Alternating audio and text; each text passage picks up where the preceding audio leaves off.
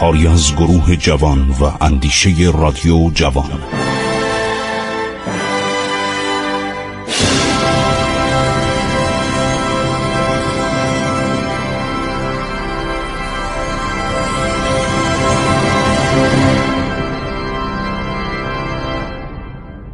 بسم الله الرحمن الرحیم.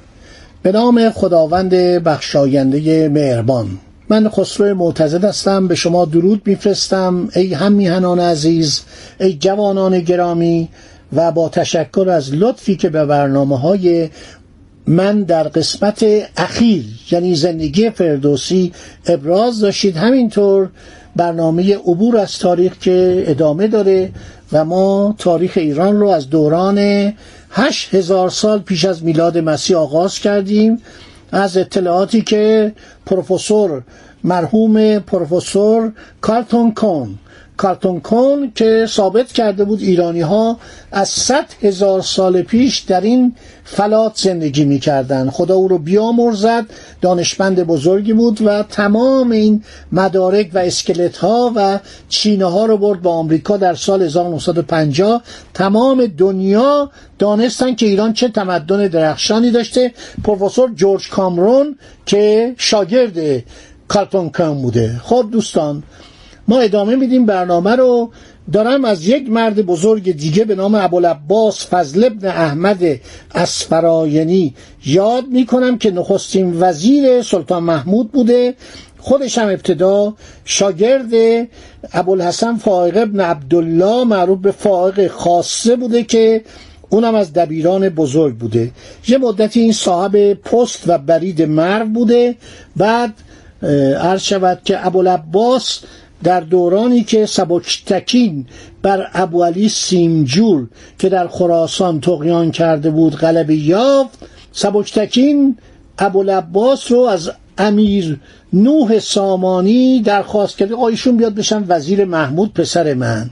محمود در این انگام با لقب سیف الدوله سپه سالار خراسان شده بود. ما وقتی میگیم محمود هر شود این محمود رو فکر نکنید این در قزوین موند. این تمام قسمت های شرقی ایران دست این بود. کمان که تا بمم رفت تا جای دیگه رفت و یک پادشاه ایرانی محسوب میشه. ایران بزرگ بود. ایران یک زمانی پایتختش مرو بود. عرض شود یک موقع هرات بود یک موقع تبریز بود یک موقع قزوین بود یک موقع اصفهان بود یک موقع شیراز بود. بنادر ایران زمان هخامنشان در ساحل دریای سیاه و دریای اژه بودند. نیروی دریایی ما در دریای سیاه بود. بنابراین ایران بزرگ بود وسطش کم شد ولی اینا همه ایرانی هستند.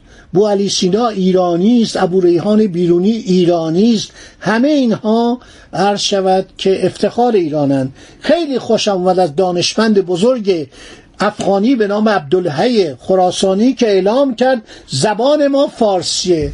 گفت زبان مردم ایران. همان زبانی است که ما در افغانستان بدان صحبت می کنیم در ازبکستان و در تاجیکستان به این زبان صحبت میشه. شما می‌دونید که در هندوستان هم خیلی فارسی زبانند. پاکستان هم خیلی فارسی زبانند. در کشور ازبکستان شهرهای سمرقند و بخارا همچنان فارسی زبانند. بنابراین این زبان یک زبان قاره‌ای بوده. خب ارشود ابوالعباس همین اسفراینی از سال 384 تا 401 وزیر محمود بود. بعد یک اختلافی پیدا کرد و رفت خودشو به زندان قزنین معرفی کرد و گفت قربان من دیگه به درد شما نمی‌خورم. این سلطان محمود آدم پستی بود. خانه و زیا و اقار او را فرو گرفت. تاریخ یمینی نوشته صفحه 356 تا 361 تاریخ یمینی این مرد تمام مکاتیب و مناشیر یعنی منشورها دفترهای دیوانی رو به زبان پارسی برگردان که بعد احمد ابن حسن میمندی که یک آدم به اصطلاح خاصی بود آدم چاپلوسی بود آدم جالبی نبود دشمن فردوسی هم بود. این وقتی برگشت دوباره اینا رو به زبان عربی کرد. خب نظم شاهنامه در سال 394 یا 395 تمام شده بود. بعد می‌خواست اینو کامل بکنه و بعد اومد و یک مقدمه اضافه کرد و شروع کرد از سلطان محمود. یک معمولا این کارو می‌کردن. سعجم این کارو کرده حافظم این کارو کرده. تمام شعرهای ایران حتی تا زمانهای معاصر مثلا قانی در زمان قاجاریه یه چنین کاری می‌کردن. خب این خودش نوشته به سی سال اندر سرای سپنج بسی رنج بردم به امید گنج. بسی رنج بردم در این سال سی عجم زنده کردم بدین پارسی. چو سی سال بردم به شهنام رنج که شاه هم ببخشد. به پاداش گنج سی و پنج سال از سرای سپنج بسی رنج بردم به امید گنج. چو بر باد دادند رنج مرا نبود حاصلی سی و پنج مرا. یعنی سی و پنج سال زحمت کشتم چیزی نصیبم نشد. با جایی میگه زهجت بشد پنج هشتاد بار که گفتم من این نامه شاهوار. بازم صحبت کرده که من اینو نوشتم. چند بار اینو ویراستاری کرده اضافاتی کرده. خیلی تعریف می‌کنه که عرض شود که به من گفتن خراج نده و تو بیا کارتو انجام بده. ولی خب این حکومت ها عوض می‌شد. باز دوباره اذیتش کردن. در سال 401 و اوایل 402 در خراسان یک قحط و قلا پدید آمد. خیلی وضع مردم بد شد و همینطور وضعیت فردوسی هم از نظر مالی بسیار روی به فقر و هرمان و بیچیزی گذاشت. فردوسی در حدود 80 سالگی واقعا از نظر مالی وضع خیلی بدی داشت. این هیچ گونه اشکالی هم نداره من بگم. واقعا انسان بود. فردوسی یک انسان بود یک آدم خرد مالک ثروتمندی بود که تمام ثروتشو گذاشت کار نمی‌کرد. یعنی نشسته بود که این کار تموم بشه. ولا می‌تونست بره باغ بخره باغ بفروشه کار بکنه. همه رو گذاشت به خاطر شاهنامه که ما اینو خیلی دوستش داریم. این خدمت بزرگی است به گردن یکایک ایرانیان عرض شود که حق داره.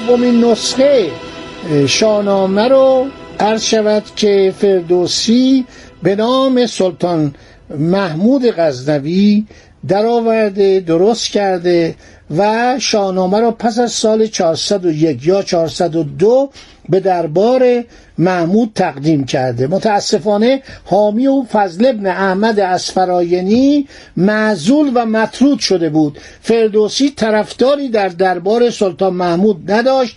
شاهنامه به نظر قبول نگریسته نشد. و علی دیلمی نساخ بود خوشنویس بود آن را در هفت مجلد نوشت. این علی دیلمی یا علی دیلم در شاهنامه از نامداران شهر توس دانسته شده. از کسانی است که به فردوسی نیکویی و احسان می کردن. ما بعید می‌دونیم که ایشون خوشنویس باشه ولی هیچ اشکالی هم نداره. بسیاری از امیران شاهزادگان در دوره تیموری خوشنویس بودن مینیاتورکار بودن هیچ بعیدی این شاهنامه رو دوست داشته خطش هم خوب بوده نشسته نوشته. شست هزار بیت در هفت مجلد کار بزرگی بوده. نظامی عروزی نوشته که بودلف راوی فردوسی بود و با وی به غزنین رفت. ولی عرض شود که علی دیلمی شهرت بیشتری داره. حالا گفتن فردوسی پس از ختم شاهنامه را از توس به غزنین برد و به محمود تقدیم کرد. از شاهنامه چیزی بر نمیاد که ما بفهمیم این حرکت کرده رفته. بعد اینی که پادشاه غزنوی تعهد کرده باشه که در برابر هر بیت یک دینار به او بده و به جای دینار درهم داده این یک مقداری باید روش تحمل کرد. یعنی این سلطان انقدر از خودش راضی بوده که نمی اومده بنشینه و بگه آقا تو عرض شود که اگر این شعر رو بگی اگر این کتاب رو در شست هزار بیت بگی من به تو به هر بیت عرض شود که میام و یک دینار طلا میدم. یک سکه بهار آزادی مثلا. فکر کنی یه سکه طلا به تو میدم. فردوسی در هجناوش این ابیات هست. نکردی در این نامه من نگاه.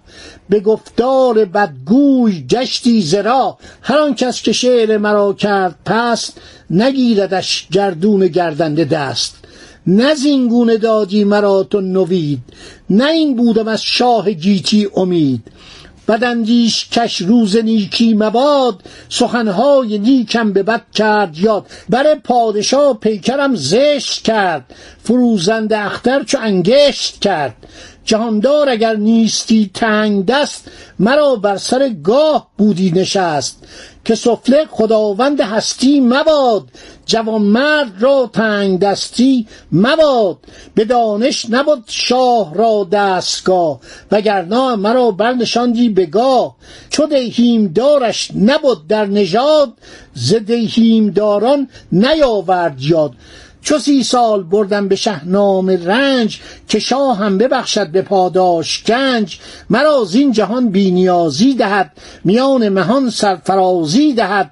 به پاداش گنج مرا درگشاد به من جز بهای فقایی نداد. فقایی بیارزیدم از گنج شاه از آن من فقایی خریدم برای من شک دارم که این 60 هزار درهم هم براش فرستاده باشه. گفتن آقا یه چیزی بهش بده. این عجمه. این از ایرانیا تعریف می‌کنه. بعد این ابیات رو دلیل گرفتن که محمود هنگام خواندن فردوسی او را به انعام و سله جزیل نوید داده بود. ولی بعد بهش گفت آقا اینقدر صحبت از این عجم نکن این رستم کیه؟ این سوراب کیه؟ گیف کیه اینا کسی نیستن که در سپاه من هزار رستم هستش. فردوسی هم یک جواب تندی میده جوابی که خیلی خب شایسته او بود.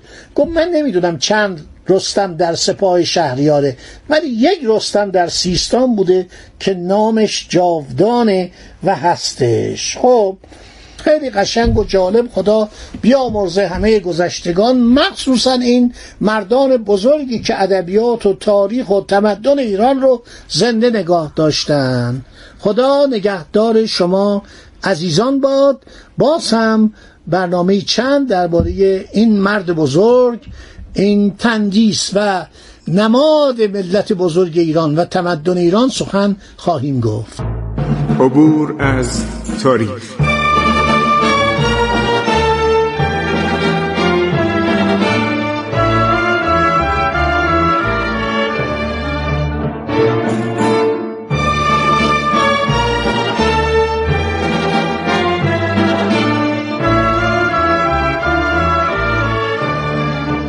ایران با شکوه. 2800 سال تاریخ. سرگذشت ایران ما به روایت خسرو معتزد.